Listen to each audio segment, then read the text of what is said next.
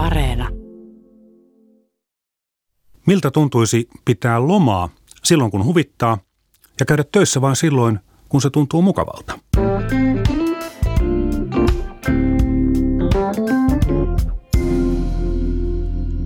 Olen Juha Virtanen ja tämä on tarinoita taloudesta ja taloushistoriasta. Tänään aiheena on firettäminen. Säästämisen myötä syntynyt vauraus, joka vapauttaa pakkotyöstä. Firehän on englanninkielinen lyhenne ja suomeksi se tarkoittaa suunnilleen taloudellista riippumattomuutta, joka mahdollistaa aikaisen eläköitymisen. Tämä kaava on yksinkertainen. Jos sijoituksella saa vaikka 5 prosentin tuoton, jäljät sillä, tarvitset siis säästöön 20 kertaa enemmän kuin mitä kulutat. Eli jos 2000 euroa riittää kuukaudessa elämiseen ja sen rahoittaa kokonaan osinkotuloilla ja myyntivoitoilla, niin tätä alkupääomaa pitää olla siinä puolisen miljoonaa. Ja tämä nyt tietysti riippuu pääoman tuotosta ja verotuksesta, mutta suunnilleen noin. Sitten vaan vaakasuoraan sohvalle tai kiikarit kaulassa linturetkelle ja hyvästit rakennustyömaan pölyille tai avokonttorin melulle. Moralitonta. Pelkkä tämän ajatteleminen tuhoaa kulttuurimme, joka perustuu kovaan työhön. Kunnon ihmiset käyvät töissä, eivät käydä pääomatuloilla. Siis joku haluaa laiskistua kesken hyvää työikää. Mutta ei nyt ihan näinkään. Firettämiseen hän liittyy ensin se säästäminen. Luovutaan turhaksi koetusta kuluttamisesta. Ajatellaan ympäristöä ja arvostetaan vähän maksavia asioita. Mutta onko mahdollista kerätä puolta miljoonaa, varsinkin ilman perintöjä, tekemällä työtä ja kituuttamalla, rankalla säästämisellä? Öö, lasketaanpa. Jos säästää 500 euroa kuukaudessa ja saa 7 prosentin tuoton, se on siis aika kova, mutta ei mahdoton, niin rahaa saa kasaan kymmenessä vuodessa noin 90 000, pelkällä tilitalletuksella siis nollakorolla vain 60 tonnia, eli tämä korkoa korolle tuo sen 30. Tällä 500 euron kuukausisäästämisellä ja 7 prosentin tuotolla puolen miljoonaa menee vajaat 28 vuotta. Jep, silloin et enää ole nuori. Vaikka säästäisi tonnin kuussa, puoleen miljoonaa menee melkein 20 vuotta. No tämä nyt oli vaan matemaattinen testi siitä, kuinka realistista on ajatella elämänsä vain pääomatuloilla. Se vaatii paljon säästämistä ja pitkän ajan. Tai sitten on peruspääomaa, eli perintöveroa vastustavia vanhempia, jotka ovat väkisin tunkeneet rahaa lapselleen jo vaippajasta lähtien. Sitten on myös sellaisia firettäviä, jotka eivät haikaile kokonaan vapaalle, siis sille eläkkeelle, vaan haluavat pätkätöiden maailmassa taloudellista turvaa. Töitä todella tehdään silloin, kun tuntuu siltä, ja lomaa pidetään silloin, kun tuntuu siltä. Ja tämä malli onkin sitten jo realistinen ilman perintöjäkin. Meistä suomalaisista vain alle puolet säästää säännöllisesti. Se on yllättävän vähän, vaikka meitä on oikein kiihotettu säästäväisiksi lapsesta lähtien. Aloititko sinä säästämisen rahakirstun päällä istuvalla roopeankalla? Vai oliko sinulla kolikoita ahmiva virtaipo? Vai perinteinen porsas? Norsunkin olen nähnyt ja tosi paljon jääkarhuja.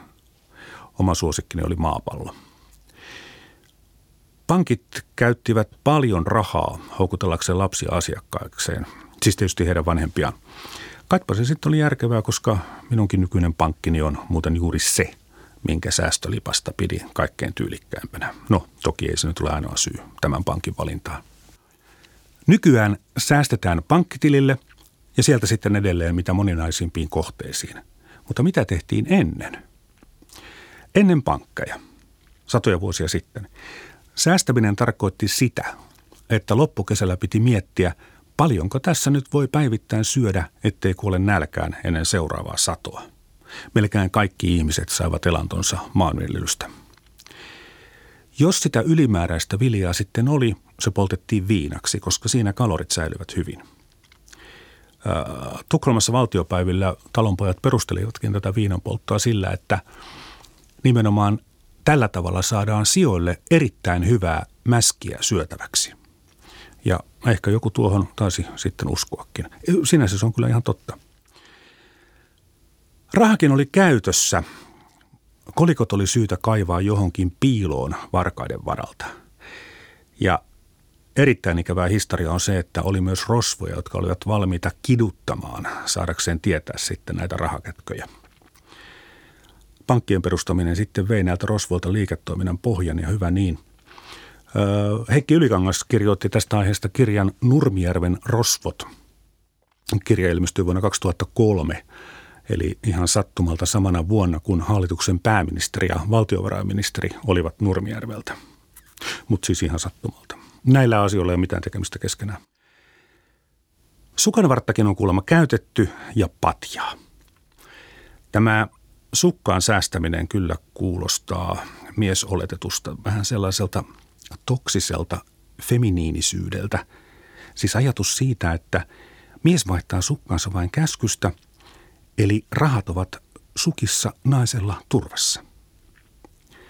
Taannoin Saksassa vanhus joutui sairaalaan ja lapset sitten siivosivat sillä aikaa asunnon. Ostivat mummolle uuden patjankin. Kun mummo tuli kotiin, hän järkyttyi ja joutui tunnustamaan, että oli piilottanut kaikki rahansa seteleinä patjan sisään. Siitä sitten lapset äkkiä jäteasemalle ja patjaa etsimään, löysivät sen ja rahat onneksi. Vähän kyllä epäilen tämän jutun todenperäisyyttä, vaikka siitä kyllä saksalaislehdet kirjoittivat, mutta mieleen tulee tämä vanha toimittajasanonta, että herkullinen juttu menee pilalle, jos tarkistaa faktat. Pätkätyöt ovat tuttuja melkein kaikille, jos ei itselle joku kaveri niitä tekee. Joko vapaaehtoisesti tai pakolla. Mutta onko tulevaisuudessa enää niitä vakituisia työpaikkoja, joihin mennään heti opintojen jälkeen ja ollaan siellä eläkeikään saakka. Bussinkuljettaja, sekin työ voidaan korvata robotilla, lähihoitaja, no se ammatti taitaa pysyä samana, muuttui maailma sitten millaiseksi tahansa. Jos ja kun sitä pääomaa on, on mahdollista tehdä välillä vähemmän töitä tai sitten välillä tuhlata oikein kunnolla. Onhan se nyt ihan eri asia pitää pari kuukautta palkatonta vapaata – kiertää maailman ympäri, kuin sitten lähteä vaikka viikonloppumatkalle sukulaisten luo Keravalle. Äitini talousviisaus kuuluu, kannattaa säästää, että on rahaa sitten, kun sitä tarvitsee. Tämä voi tuntua hassulta, mutta kun ajattelee sitä, niin siinä on, on, on järkeä. Siis säästäminen ei ole itse tarkoitus, mutta järkevää, ettei iske rahapula. Raha on reserviä. Eläminen jatkuvassa pienessä velkakierteessä olisi stressaavaa. Tili tuli ja sitten luottokorttilaskut. Ruokakauppa, harrastukset, pesukone hajoaa, taas tuli yllätysmaksu ja kierre syvenee. Missä vaiheessa sitten hälytyskellojen pitäisi soida? No, palkan pitäisi riittää vähintään seuraavaan palkkapäivään. Jos joutuu hoitamaan arkiset menot velalla, jotakin on vialla. Kaikkea ei voi ostaa, eikä oikeastaan tarvitsekaan. Kituuttamisen sijasta voisi miettää nautinnon optimointia. Mitä muuta kivaa saisin samalla rahalla? Jotakin vielä mukavampaa. Ostaako nyt kotimatkalla kioskista kerrosvoileivän, kun sen voi tehdä kotonakin? Olisiko mukavampaa hankkia vaikka kukkia? Onko champagnea todellakin kuusi kertaa parempaa kuin kuohuviini? Kannattaisiko ostaa vain sitä kuivaa kuoharia ja panna loput rahat metsäteollisuusosakkeisiin? Mietitäänpäs tätä. Miten nyt sitten saadaan se pääoma? Julkisuudessa monet itseään talousasioissa viisana pitävät antavat sitten näitä neuvoja, joihin ollaan jo vähän kyllästyttykin. Älä osta päivittäin lattea. Säästä ainakin vaniljasiirapista. Syö silakoita, peruna. Myy autosi, hanki polkupyörä. Osta vaatteita, jotka kestävät toisenkin pesukerran. Nämä on sinänsä ihan hyviä neuvoja. Ö, mutta erityisen hyvänä neuvona itse pidän sitä, että ennen rahan kuluttamista se säästetään. Koska kulutusluotoissa on hillittömän korkeat korot ja pikavipeissä vielä kovemmat. On parempi säästää, ettei tarvitse turvautua tähän kalliiseen rahaan. Tässä on tämä korkoa korolle molempiin suuntiin. Kun säästää etukäteen, saa rahoille tuottoa. Velanmaksuhan on säästämistä jälkikäteen, eli velkojen lyhentäminen. Niin siinähän sitten joutuu maksamaan sitä korkoa. Tämä on hyvin yksinkertaista. Ja todellakin ei kannata ajatella, mitä kaikkea en voi vähillä varoillani ostaa. Tulee paljon mukavampi olo, kun miettii, että mitä kaikkea kivaa voi ostaa. Tai voisin ostaa, jos haluaisin. Mutta saammeko nyt sitten kasaan sen puoli miljoonaa tai edes puolet siitä? Rahahan ei tuo onnea, mutta se tuo onnea muistuttavan olotilan. On ihan kiva tassutella villasukissa kylmällä puulattialla, kun tietää, että voi koska tahansa mennä kauppaan ja ostaa persialaisen maton. Tai pitää sen parin kuukauden palkattoman loman ja lähteä valille joukaamaan. Mutta todellakin tämä pelkkä säästäminen ei oikein riitä. Siis, että neuloo setelit patjaan tai pitää rahansa nollakorkotilillä. Vasta tämä korkoa korolle ilmiö vaurastuttaa. Tuossa, tuota, jos lasketaan, että noin 7 prosenttia, vaikka se onkin pikkasen liikaa, niin kertasijoitus 7 prosentin tuotolla kaksinkertaistuu noin kymmenessä vuodessa ja nelinkertaistuu 20 vuodessa. Toki täytyy muistaa, että verottaja syö sitten tästä kakusta osansa ja kukaan meistä ei tiedä, mikä veroprosentti on 20 vuoden kuluttua. Mutta mistä nyt sitten saa kovaa tuottoa? Pörssiosakkeista. Öö, toki muiden yritysten omistaminen voi tuottaa, mutta pörssiosakkeita on helpompi ostaa ja myydä – jos ei halua vaivata päätään etsimällä itselleen hyviä yhtiöitä, voi aivan hyvin ostaa osakerahastoja tai ETFiä eli pörssinoteerattuja rahastoja. Tässä kannattaa sitten olla tarkkana. Jotkut pankit tai muut rahalaitokset yrittävät nyt sitten tyrkyttää sellaisia rahastoja, joissa on kovat hallinnointipalkkiot, ja niitä kannattaa välttää. Voi tuntua, että joku yksi prosenttiyksikkö palkkiossa on, on pieni, mutta kun se menee joka vuosi ja koko pääomasta, niin silloin esimerkiksi 10 tonnin sijoituksesta joudut maksamaan kymmenessä vuodessa pelkkiä palkkioita tonnin plus vielä tuotoistakin sitten saman siivun. Miksi olen niin varma, että osakkeet tuottavat enemmän kuin korkosijoitukset? Yritys käyttää rahaa vain sellaisiin asioihin, jotka oletettavasti tuottavat enemmän kuin pankista otettavan lainan korko on. Jos joku uusi kone tuottaisi vähemmän kuin sen takia otettavasta lainasta pitää maksaa korkoa, niin ei sellaista konetta osteta. Toki kurssit myös laskevat. Aina tulee taantumaa ja lamaa.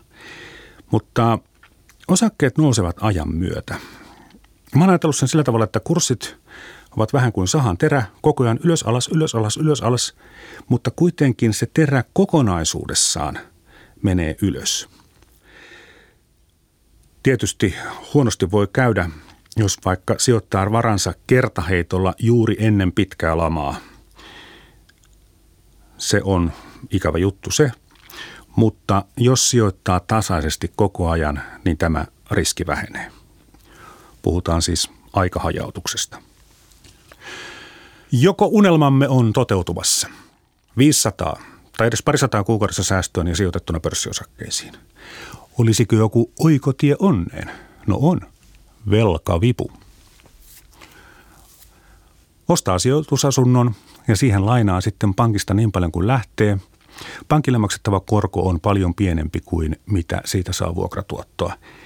Toki riskinsä on tässäkin.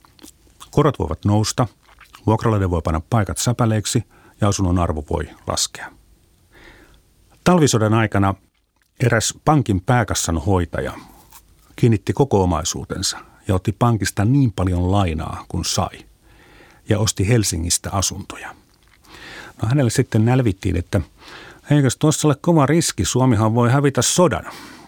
Pääkassan hoitaja sitten vastasi tyynesti, että jos me hävitään tämä sota, kaikki omaisuus menee muutenkin bolsevikeille. Ja niinhän siinä sitten kävi, että ei hävitty sotaa, mutta sodan jälkeen inflaatio söi ne velat ja pääkassan hoitajalle jäi ne asunnot. Pikkasen herättää kateutta tällainen. No asiaan. Velkavipua voi tietysti käyttää pörssissäkin, ottaa lainaa ja ostaa osakkeita. Ee, mutta se tuntuu vähän liian suurelta riskiltä lyhentää tätä lainaa osingoilla ja myyntivoitoilla, joita ei ehkä tulekaan niin paljon kuin on kuvitellut. Ja pahimmassa tapauksessa joutuu maksamaan velan takaisin, lyhentämään sitä juuri laman pohjalla, myymällä osakkeita liian halvalla. Ja käteen jää vain velkaa. Moni kyllä käyttää velkavipua no laajasti ymmärrettynä. Siis esimerkiksi on vanha asuntolaina pienellä korolla ja samaan aikaan sijoittaa pörssiin. Voisihan sen lainankin maksaa pois. Mutta tämän tyyppinen velkavipu on siinä mielessä turvallinen, että se on jo etukäteen laskettu, että sitä pystyy lyhentämään palkkatuloilla. Niin silloin ei joudu siihen tilanteeseen, että on pakko myydä osakkeita huonoon aikaan.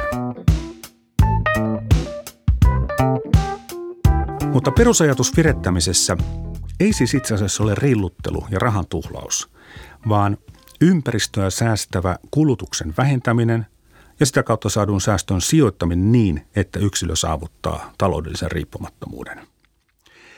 Käyttää sitä taloudellista riippumattomuutta tai ei, niin ainakin se on olemassa. Aika lähellä firettämistä on tämä toinenkin englanninkielistä tuttu elämäntapatermi eli downshifting, suomeksi leppoistaminen. Eli tehdään vähemmän töitä tai otetaan joku huonommin palkattu, mutta mielekkäämpi työ entisen tilalle. Ja on sitä ennenkin osattu.